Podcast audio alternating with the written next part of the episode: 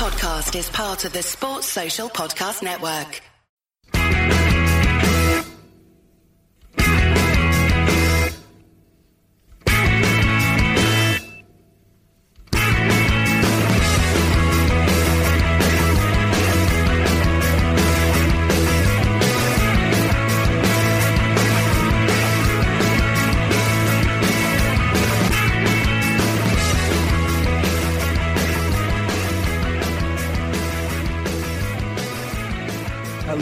Welcome to Monday's edition of the Terrace Scottish Football Podcast. The top flight season is finally over. Um, we have one more match to go, which is tonight in the playoffs for the championship. But I am joined today by, I wouldn't say crestfallen, but maybe someone who over the last few years is maybe getting used to defeat against the old firm in the in Scottish Cup finals. It is uh, Craig Cairns. Hiya, Craig. A pessimist is never disappointed, Tony. Are you th- that? That is that is normally how you roll. Eh? You're not one for the bravado. I'm cynical you know, as like- fuck. I'm, I'm too cynical for my own good. Because I always, you know, you know my way. I always, go, regardless of what I actually think, just go balls out. That's how I always approach everything. For a team that always loses in these big games, I actually find out that's actually almost a defence mechanism in itself, uh, uh, rather than, than than going the other way. And like Joel, I always find Joel flip flops. He likes to play. He always acts like a shitbag when it's the derbies, which is bizarre because it doesn't suit his personality, and he would normally be able to have such a swagger on a Monday after uh, uh, that. But yeah, Fowler's screamingly logical at all times, lives very much in the in the real world, uh, and you you go for the sort of pessimism all the time. And were you right to be pessimistic? What was uh, what was anything before the game when you saw the team? How did you feel? There was a lot of players. Obviously, there was a lot. Me and Tom spoke about this on the on the preview show. I found that the hardest preview show ever to do for Rangers and Hearts, trying to work out how they'd be playing and how they'd approach it. No, you're totally right because uh, obviously Rangers had a European Cup final that went to extra time in midweek, and Hearts had half half their squad coming back from injury almost. So yeah, I mean, I said to you guys at the time, I thought it was a risky team because it looked like we had put out our best eleven, yes, but we had put out a lot of players who there were potentially questions over their fitness. And I mean, fair play to Halkett, he was brilliant and um, faded towards the end, which you can't really uh, fault him for. And obviously, Devlin, he was given a role where he had a lot to do, and he was never going to last the the ninety minutes doing that. And I, I, but I think so. I think that looked quite risky because I, I was determined that it was going to extra time. I just I had I had it in my head that it was going to extra time. Uh, Rangers have just done it a lot this season, and I thought I thought about Rangers more than I did about Hearts.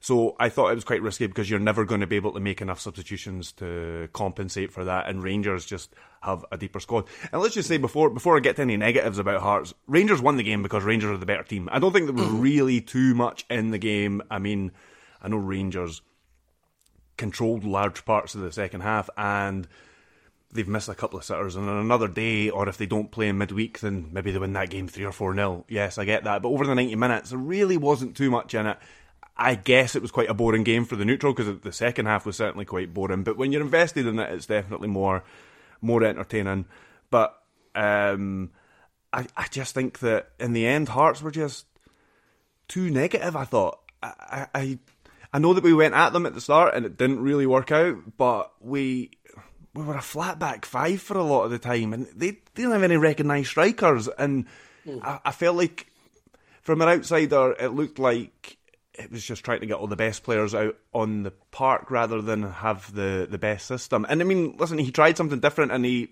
he had obviously worked on it and it worked to an extent in restricting Rangers uh, getting the ball uh, into their midfielders. It really kind of restricted them to doing that in the first half. But I mean, ultimately, we didn't have a shot at goal, and I, I feel like that's almost unforgivable in a cup final. I mean, you turn up all, all that build up, and you don't even test the goal. The, the sub goalkeeper. It's just it, it it's, it really puts a bit of a, a dampener on I mean, it's it's it's not taken away anything from it. It's still been a great season, but I mean, I suppose it puts a, a wee bit of a a wee bit of a dampener on it because there was a there was a lot of build up. Rangers were there for the take in, and we didn't really lay a glove on them. Um, yeah, I agree. I agree with, with lots of that. I know Fowler Fowler took to Twitter as always at around seven minutes past one in the morning. Uh, which which I got excited about when I saw it coming through when I was lying in my bed. um, but uh, I, I, agreed a lot with what with what Fowler said. I think he made a really good point about.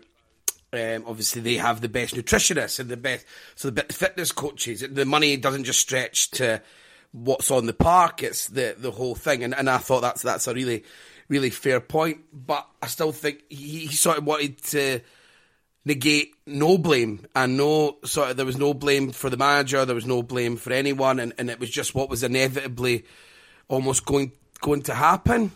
Uh, and and I sort of disagreed with that a bit. I think there, there was a clear game plan which he pointed out. Hearts tried to take advantage of the of the tired legs. They really wanted to test it. The re- Hearts really wanted to go ahead. I think they wanted to test Rangers' legs when they would be forced into chasing a game.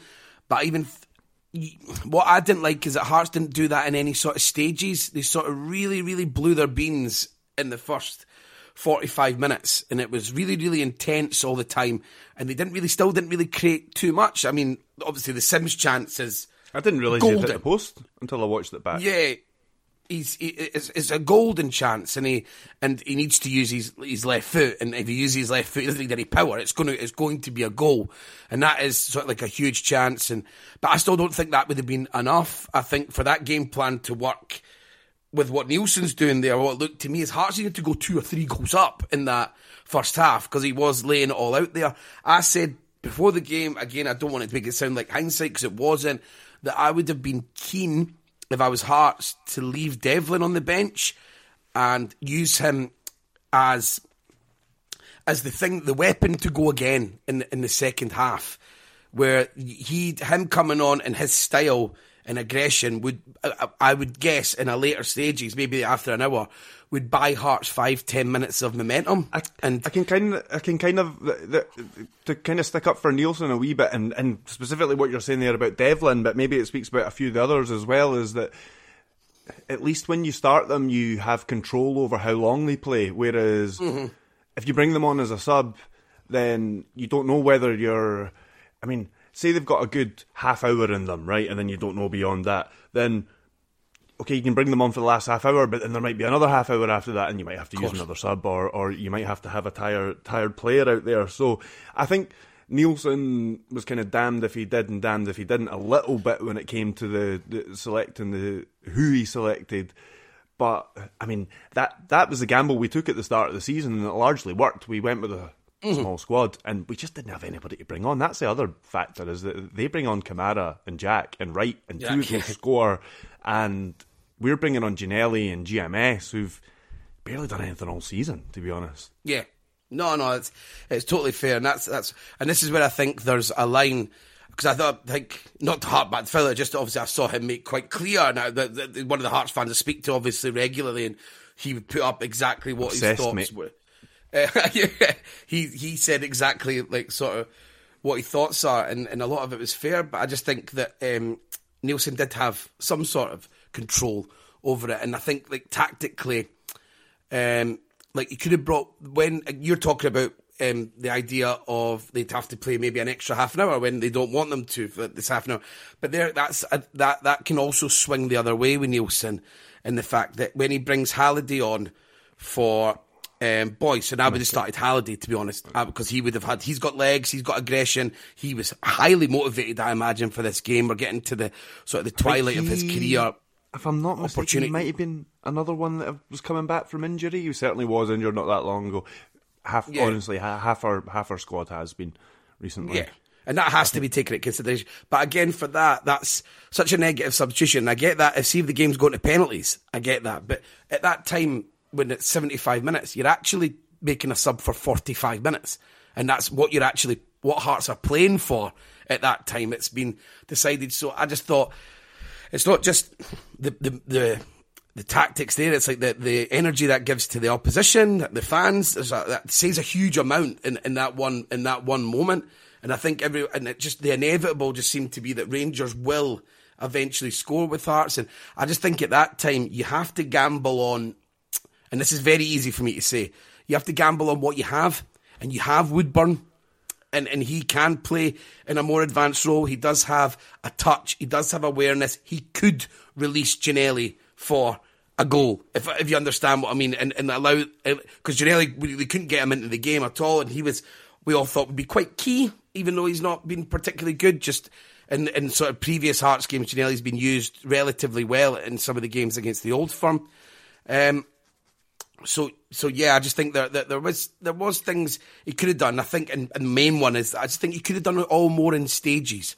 And uh, you see teams do it all again. They do it for 15 minutes, then it's sit right in regroup, come again, again for 50 minutes, rather than it just, he went for it in the first half and not getting there. There was, seemed to be, there was absolutely zero hope of Hearts ever getting anywhere near it. But as you say, those injuries have to be taken into to consideration, which maybe I wasn't previously. Aye, aye, but at the same time, Rangers didn't have any strikers, and they played in a European Cup final and gave it their all for extra time and penalties. And I mean, the amount that just feels like it was the best opportunity. It was exactly, the best yeah. opportunity for Hearts to do it, and I felt he would done. And he, and he, and he went, he went to what Neilson sort of. I, I, don't want to get into this thing about criticising Neilson because Neilson's done a fucking incredible job twice for Hearts on two separate occasions. His win he, percentage is good, incredible. Yeah, he's done an incredible job, but it's like the the things he always gets criticised for. The like the little things get criticised for. It reared its head again, and it reared its head in, in probably what was possibly going to be Hearts' best opportunity of giving the old firm a real tough test in a, in a cup final because, as I said on the preview pod, I'm getting very worried about how much further away that they're going to get, and these days are going to get. They're already fucking hugely difficult, and they're going to become more and more and more impossible as as, as the years go on. We uh, we're getting our million soon as well, Tony. So we'll be. It's a big. It's a big. Remember, uh, RCC said it's a big three now. So taking his word for it. You'll get your four million, and they'll get their twenty odd, and then yeah. they'll get their fifty thousand season ticket holders, and you'll get your fourteen. Uh, and yeah, you'll catch right up. But I mean, um, fair, uh, fair play to Rangers. Um, we've yeah. kind of just talked about Hearts' as failings there, but um, they, as we've said a couple of times, they, what they went through in the uh, in the build up to the game wasn't ideal preparation. They got another mammoth performance out of Bassey. Two two absolutely amazing performances in uh, in a few days of each other in two finals. I mean, I, four hours. That, I mean, exactly. four I mean, hours that, of football. That's got to have alerted. I mean, I, I wouldn't have said going into the summer that. I mean, Bassey's had a very good season. We spoke about.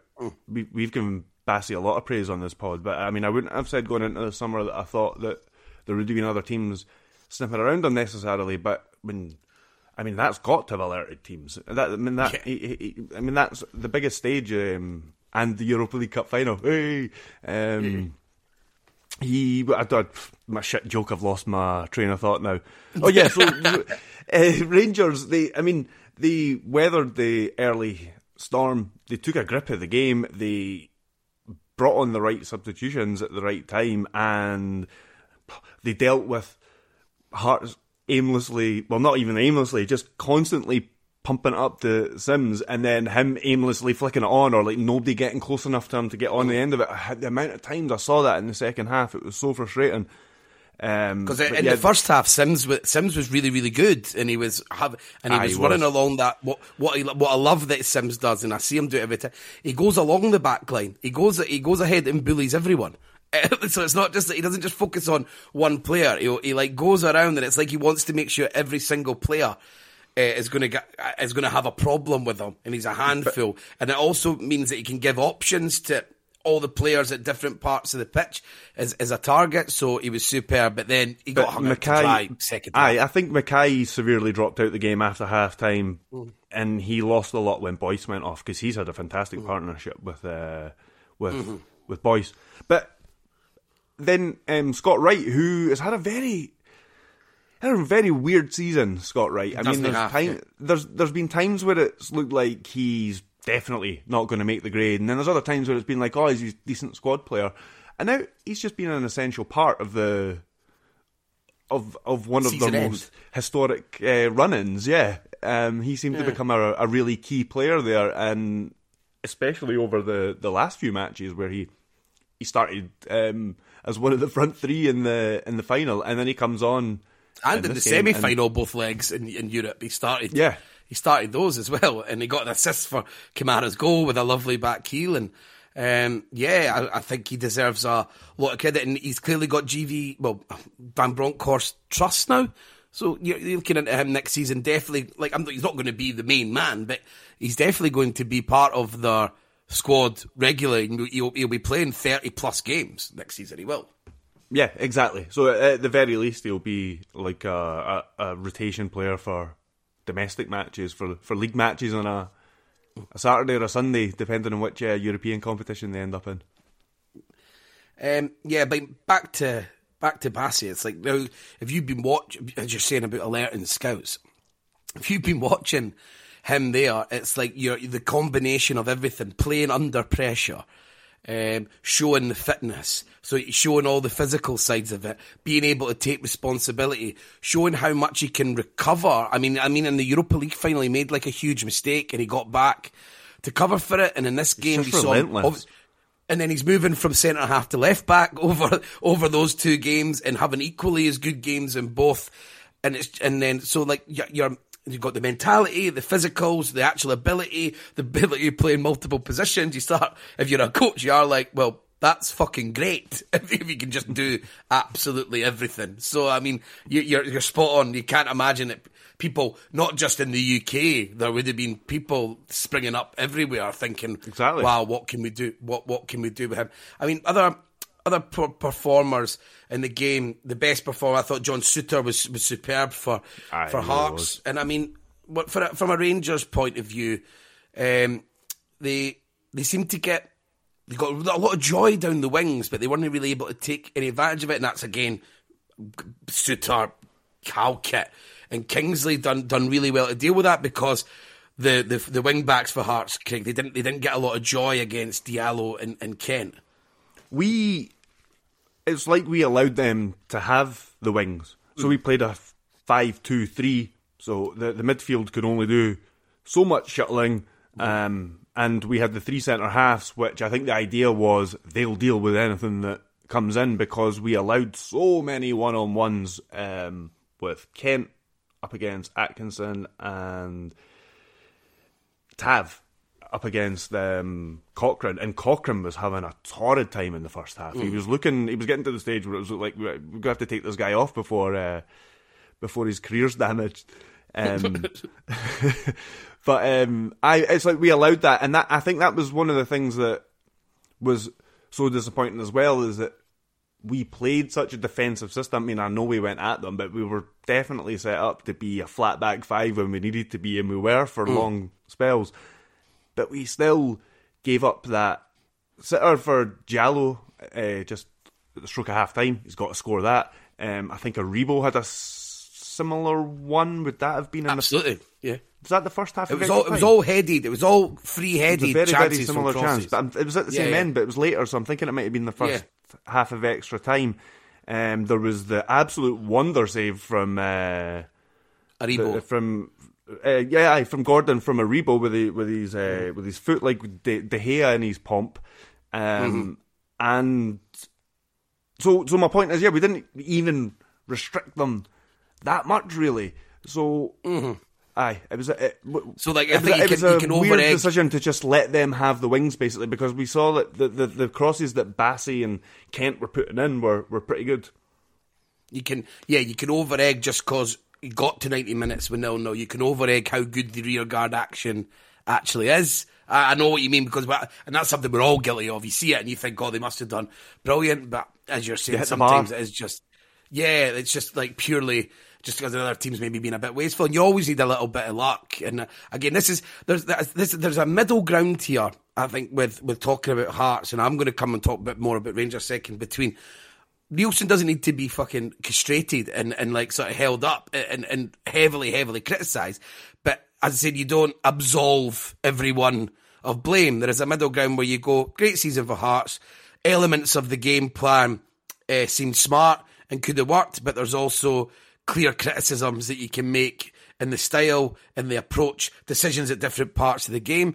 And I don't think there's anything wrong with that. I think if you're able to have sort of an intelligent sort of debate about it without always, there doesn't have to be one or the other all the time. It doesn't have to be the feast or famine. You can just talk about how sort of Neilson and Hearts sort of approached the game overall. And, and I just, as my main one is, I always just felt like he just went for it so, so, and just there was not nothing left in the tank. And that's why I was of the opinion that I would have left Devlin. I would that would have been the guy I would have went for because I thought Halliday could have done a bit, and Halliday would have given you the same. So pressing not to the same level, of course. I mean, Devlin's possibly the best, one of the best pressers of the ball in the league, and, and sort of tackling wise in terms of gaining momentum. But just Hearts needed to have something up their sleeve for another period of the game in case the the game plan of getting a goal or two ahead in the first half didn't work. And I felt he just once that didn't happen, you're just like, oh, well, what's what's the plan now? There's no way of being able to go again. They look tired, and I think. But again, they're, they're, you all you will always need luck um, in, in in a cup final against the old firm. But as you say, it just just it just petered out so much for Hearts. It just seems it just it was really frustrating. It certainly would have been interesting if Hearts would have had the chance to play even with that eleven but with them all fully fit, it definitely would have been yeah. a, an interesting game. But at the same time, you could say that if Rangers had Morelos or even a fully fit Roofe to choose from, then they probably win that game very easily as well. I mean, especially Morelos. Could be I sitting here with a double if they had Morelos or Roofe. Yeah, yeah. Uh, I think it's pretty fair to say. Um, I mean, Ryan Jack, uh, Craig, as you, as you were talking about, comes off the pitch in the Europa League final, and Rangers definitely take a dip uh, after that period. And he comes on here, and he has an absolutely massive impact. Um, if that is this Jack back to his best now from his injury? I mean, from honestly, I mean, I, I have not, I'm not, I've not seen him every week. Is what I'm trying to say. Is the mumbling that I'm making, but um, from what I have seen, I don't really I've never really seen his performance drop that much. I mean, he's had troubles with injuries recently, and he's been in and out, and there's clearly been fitness issues and stuff. But even even when he's making his way back and he's getting half an hour and stuff, I I I, I never really look at Jack and think he's had a, a poor performance. I mean, the Rangers fans won't like me saying this. We're going to talk about the Scotland squad on the Patreon later, but that mm-hmm. is very exciting for Scotland because if we're not going to have Gilmour, then he is the, the, the perfect player to come in to replace him. The relationship that him and Callum McGregor have had in the past has been very good. Mm-hmm.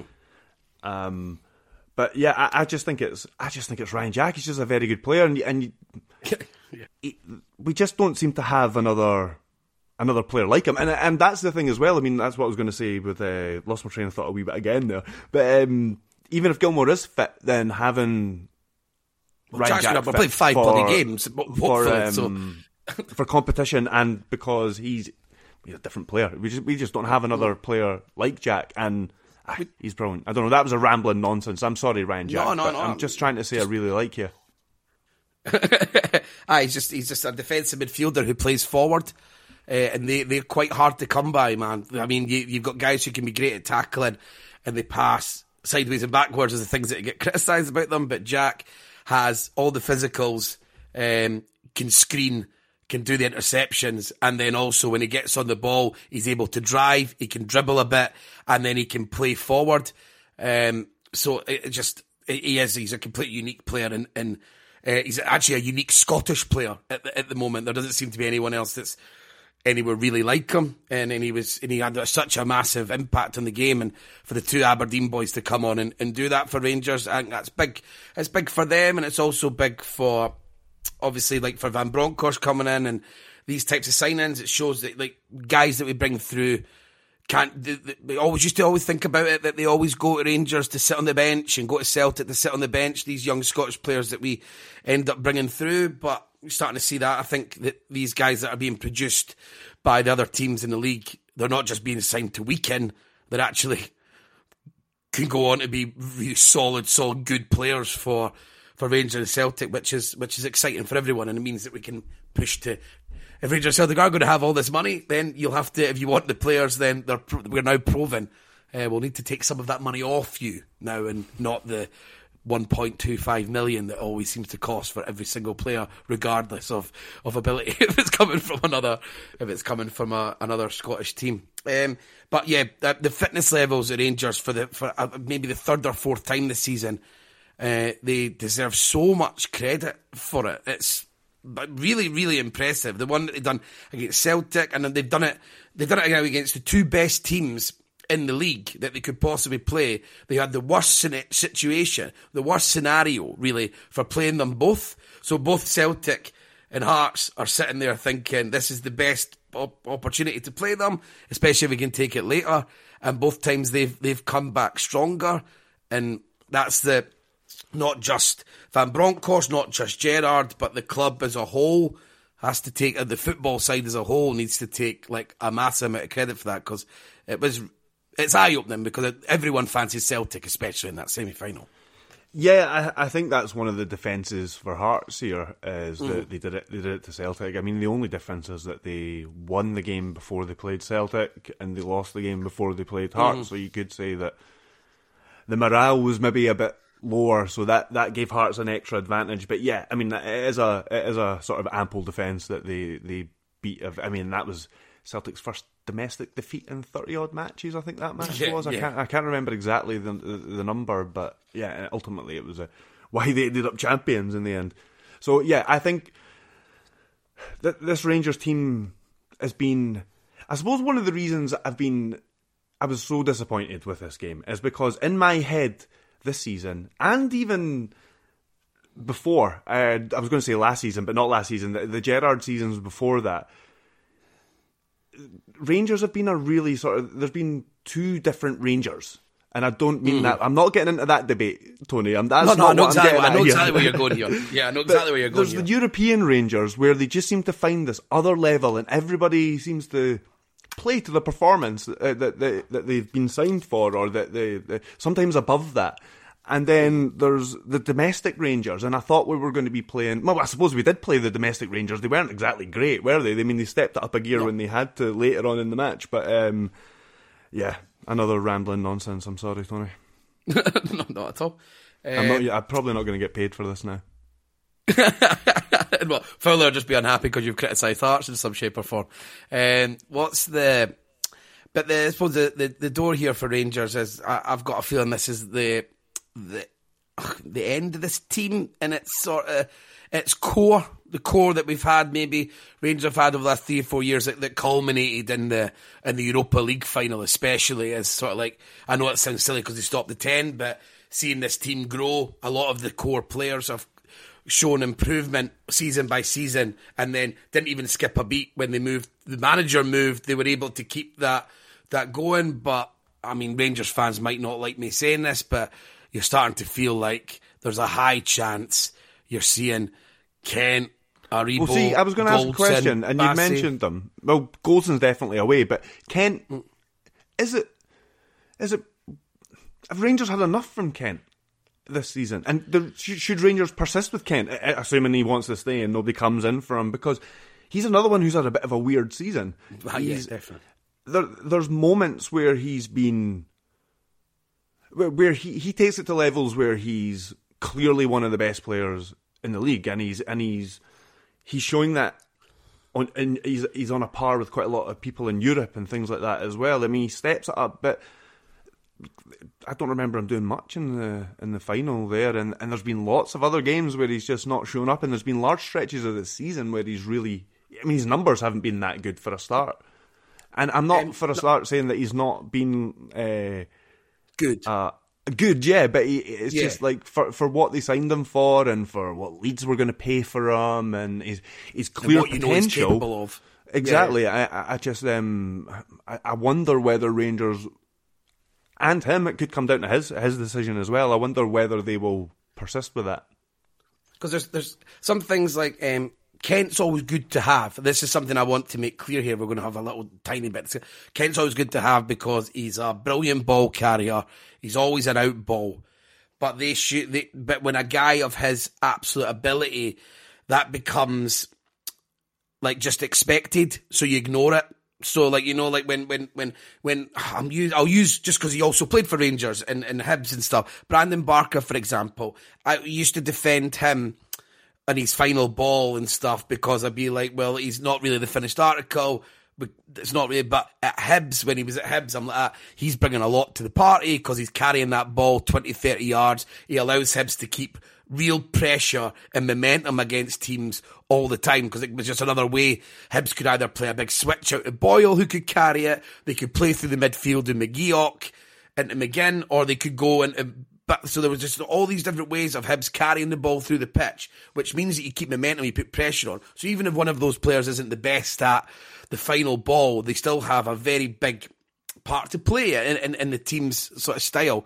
Whereas with Kent, you don't really want to just. I feel like I'd be damning him with faint praise with, with, with shit like that, saying how good he'd be at carrying the ball, how good he'd be at getting Rangers up the pitch and all that, because there's a whole other level to Kent where he should be absolutely tearing teams to shreds. He's shown he's got a good final ball at times. I mean, in Europe, he's especially the knockouts. He's he's he really looks like the the the motivation really comes into him there, and and and he, he's tearing tearing like big fullbacks, good players to to absolute bits, and they look terrified.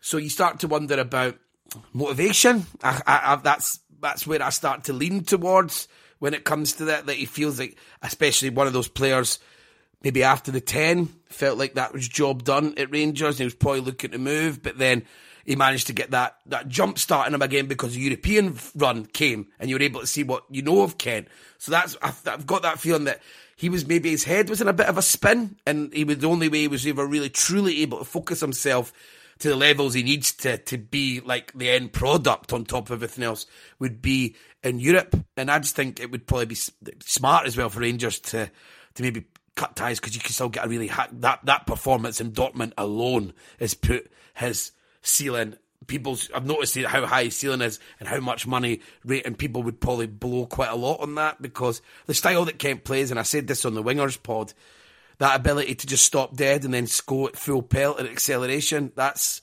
that's not a that's not just a given of a attribute that wingers have. They're actually talking about it's a small amount of players in every league that can actually do that. And here, it's quite weird in Scotland that we've actually got Joe and Kent who can do that.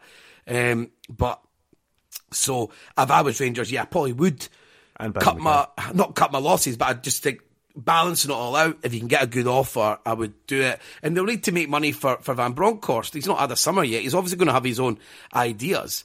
Um, so I think that I just think this was probably if you're of a Rangers persuasion and a lot of those players, it's really it was probably a really nice trophy to win there just to, to top off, because I've just got a strong feeling that it's going to be pretty much uh, maybe five, six core big players that, that that are going to leave right now. I don't know if you agree. No, no, I, I think you're right. I mean, we already we've already seen a few confirmed. I mean, I mentioned Goldson earlier. That's all but confirmed. Uh, Allan McGregor. That looks like that mm. could be done. Um, Oh God! Now, now I feel I feel on the spot. We mentioned we mentioned Kent. Yeah, well, Rebo. Yeah, you wondered whether people will come in for for him now or or whether it's another season. I just get the feeling that even though it's a Champions League next season and it's not something that they have done, I've just got a feeling that a lot of these guys, Kent and Rebo, will start thinking that they hit the pinnacle with Rangers in that Europa League yeah. final and that won't be revisited, and they're all of a good age. They've all given good service to Rangers as well. It's not like they're they're they're walking at the first sign I just think a lot of them with their agents would just. I just get the feeling that they would probably angle. Yeah, for, I would for moves uh, a bit now. I would say that more about Kent than I would about Aribo, just because there were people sniffing about Already. Kent before. But whereas mm. Aribo, I mean, and I'm just speculating here because, I, but you, Aribo looks like the, the, the kind of signing to me. I mean, they would have with Kent as well, but I, they've probably got a timeline for Aribo. They've probably said, "Come up here, play here for X amount, and then we'll I mean, English clubs will want you or or whatever. That's how you persuade and, and these guys to come. And whether that window open, yeah, exactly, and whether that window opens this summer or whether their timeline is January or or the next summer, I don't know. But it, it definitely looks like the kind of one where they would have said, like, come up here as a kind of platform, and then because that's- yes, that's definitely bad somebody, and he's done it on the big stage as well. Mm, that's definitely a decent point about the sort of January thing. They might look to ask a couple of these guys just to allow the, the new signings to bed in. That they're obviously Rangers are going to make seven or eight. I'm assuming pretty big signings, and if they if they make the Champions League, you know, I mean, there's money there for both Rangers and Celtic. They are both going to strongly invest because they need to win the leagues. And this is the time of your Rangers and Celtic to try and take a stranglehold because as long as the well the European runs are going well, that's the time that you can you can create dynasties and, and you can get good players to come in. It's a time to invest. So um, it'll be, I think actually, as an aside, next summer is going to be in terms of money spent uh, and the amount of players coming in. I think we could be in for one of the most bonkers summers on record because Hearts are going to spend obviously because they've got a guarantee of a windfall. Uh, of money, obviously Rangers and Celtic made huge amounts of money with guaranteed uh, Celtic being guaranteed in the Champions League. Rangers could well make the Champions League. They've also had that European run there that must have made them a fortune, all things considered. Rangers can make a lot of money from player sales as well. So there's going to be a big spend in there. And then I think that Hibs and Aberdeen, because they were so shit last season, and because I don't think the Yankoders quite know what they're doing, I think that they're just going to go, well, I think we'll open, we'll spend money on We'll players. throw some money at it, yeah. yeah, like that's what that's what Americans do. That's the kind of the way that the way of life over there. So I get the feeling that so I'm getting a feeling that the sort of even the bigger clubs in the league are gonna like go go for it a bit for maybe the most we've seen since the since the Setanta days maybe or like the early 2000s. So um, whether that is good or not, is, I- I'm not here speculating on that, or anyone's going to spend this money well. But um, it'll be, I think we're in for a very interesting summer as a as a fan. For like your your gossip columns are going to be bouncing. I I think just over the next few years, I think it's going to be quite exciting to see where Scottish football goes because I think that there's a real chance for, and I mean mainly Rangers and Celtic here, obviously, but there's a real chance for Scottish clubs to establish themselves as regulars in group stages here now. Um, th- there's a there's a good mood around the country about the game and the national, national team, team. and and and the Aye, I mean I know it wasn't the best domestic league last season, but I, I think that all kind of feeds down as well. That has a knock-on effect to the sign-ins that come to other teams in the league because they see Rangers in a Euro- Europa League final, or they see them beating Dortmund and that kind of thing. So it will be good to see if Scottish clubs, and I mean that, and I mean as well as that, a Hearts or an Aberdeen or a Hibs every season as well. Uh, obviously being in group stages and getting famous victories and all that kind of stuff. Uh, hopefully it's yeah, hopefully it's the start of a new era in European football for, Yeah. for Scottish clubs. Yeah, that would be it. Would be fun because I'm desperate for the trips. I missed them. Hibs have had a few in recent times, but I was away, so I missed the sort of the, the fun ones to Brøndby and to Greece, where there was actually some success in, the, in these. Not just the trips, there was actually some success at the back of them. So, uh, aye, fingers crossed, we can all get a, a, a cut of the pie and at least uh, get a day out in a square. That's all really fans of our clubs. That's that's our pinnacle. We're not going to win it, so it's how many times can I go into a European square with a retro strip on? It's long and short of uh, my my dreams in European football. Um, but talking of dreams, I think we can move on now, Craig. I mean, congratulate. It's weirdly enough, like it's like there's three teams in Scotland that are all going to be pretty happy with their season, which I think's relatively unusual because Rangers will still be ultimately happy. Hearts will be happy because you look at the circumstances as well, and obviously Celtic, uh, brilliant season, and again their circumstance. They all sort of had. Now I'm, I'm going again, but they all had quite unique circumstances for them. The Rangers lost a manager mid-season. Um, Celtic were recovering from their sort of only woeful season there's been in a long, long time, and then Hearts obviously were rebuilding an entire team, well, a, a, lot of a team, and getting on the footballing side sorted, and obviously being promoted. So it was the, all of them sort of done well with a bit of adversity in there. It's not that none of, I don't think it really came easy to any of the clubs. So congratulations to them, and that'll be the last time you'll be hearing that for a while. Um, let's talk about the good guys, Craig. Why don't we do that? we'll do it after this. I've got to put that ad in somewhere, and uh, that gives me a wee edit. Right, so Lee Johnson has been unveiled as the Hibs manager. Their third manager in the last nine months. I didn't obviously didn't look this up, but is that about right? Yeah, sounds about right to me. Probably fourth if you're going to count David Gray. Yeah, yeah, we're not counting him. He's, he's just doing his wee interim thing. well, he nearly won So- a bloody cup. You nearly won a bloody cup as a manager, remember? So, the last time Hibs were looking for a manager, they wanted Alex Neil. The Hibs fans weren't looking for a manager. Last time Hibs were looking for a manager, the fans wanted Alex Neil. They got Certainly. Shaun Maloney. Sunderland got Alex Neil. Now, Hibs need a manager again. Who have they got? They've got the guy that Alex Neil's just replaced. How are you feeling about the appointment? Did I even say his name? It's Lee Johnson. Everybody knows who it is. I think everyone knows, yeah. They can't see him because he's too small, but everyone knows who he is. um, Yeah, they've gone. They've gone like three inches higher for their manager this time. Three inches taller. Um, right, um, I think there's a. I I'd like to say that I think Hibs handled it quite shit. I'm going to guess that um, that it was the uh, the club was leaking the stuff about Jon Dahl Tomasson. So these things don't come out by accident. I mean, you'll know as a journalist, sure anyone can tell you that it's all controlled. People know on the whole know what they're what they're doing when it when it gets out to the degree the stuff about Jon Dahl Tomasson is a, is a name, and it- the basically put themselves into a position where that, the, in the fans' eyes, that was the only thing that was going to be good enough. Um, which I, and, and and I feel like they've put Lee Johnson on the back foot instantly, even though it sounds like the hierarchy were impressed with Johnson. Whether we we want whether we care about what the hierarchy think at Hibs, that's another discussion. But they sound like they were pretty impressed. I mean, Johnson's CV's relatively mixed, but I don't think it's anything that should raise eyebrows in terms of sheer disappointment coming into Scottish football. Well, Lee, I mean, I use I'll use McInnes, Neilson, and Ross as sort of the, the, the best examples. They're the three, last three managers that have finished third in the in the Scottish top flight, and they've all failed pretty miserably down south uh, in management jobs where Johnson does have some success. That doesn't mean that he's going to be a success, but I mean, going the positions, the CV that he's got, it's not outrageous for Hibs to have a manager with that background. He's had success. Bristol City's promotions, he's kept the team in the championship that was unfancied. At Sunderland, even.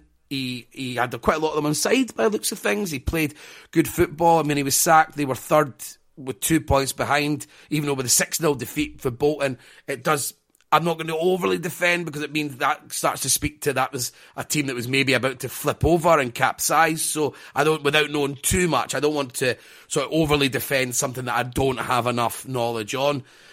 In terms of, Can, I, can I add Hibs, to that? I- can I just add something in there? Then I listened to a podcast, Hibs Talk, the other day, and they Mm-hmm. had I'm not going to remember the guy's name, but they had like a Sunderland, Sunderland guy, local yeah. journalist, yeah, the Sunderland Echo, I think. Uh, and he was saying that his nickname's Streaky Johnson or something like that because Mm-hmm. he seems to. And I thought he's going to fit in perfect up here. That's what like every manager's been like here this season.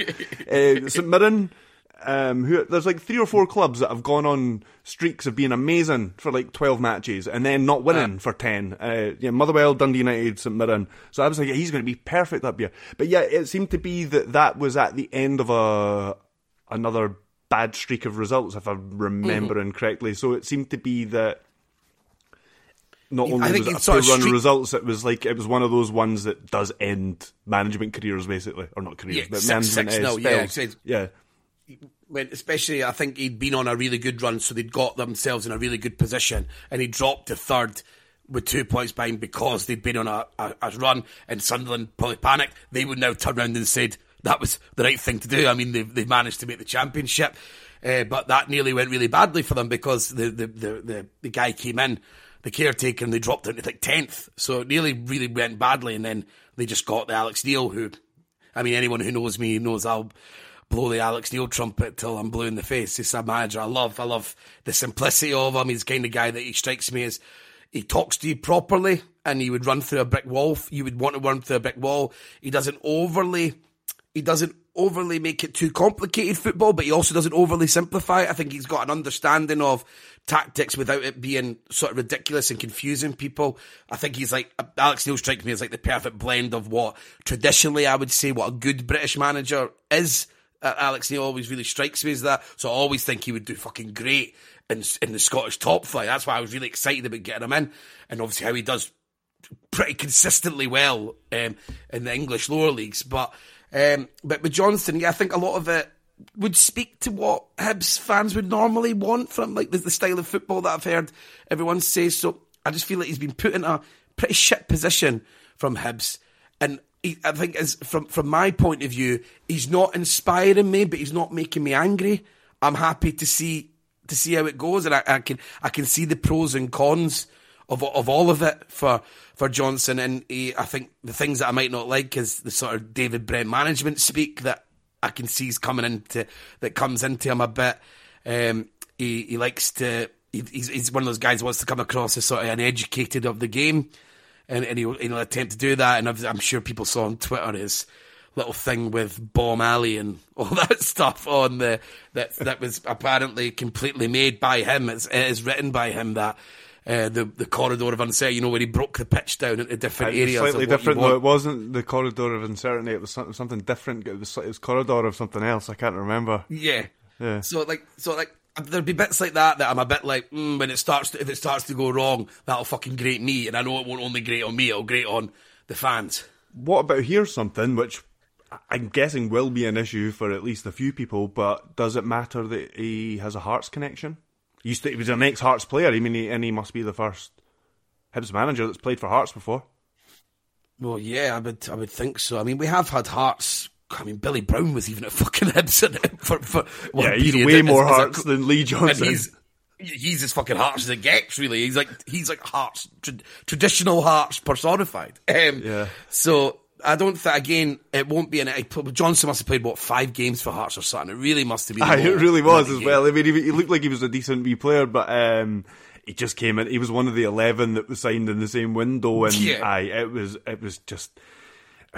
We had about forty odd first team players, and he, he got yeah. a few. I remember he got a few. I'm sure he scored in a derby actually, but he. Um, he, he looked like a good player, but he was. I don't remember. On a heart strip. It means he scored in a derby. Oh yeah, I don't remember him. Uh, I don't remember him.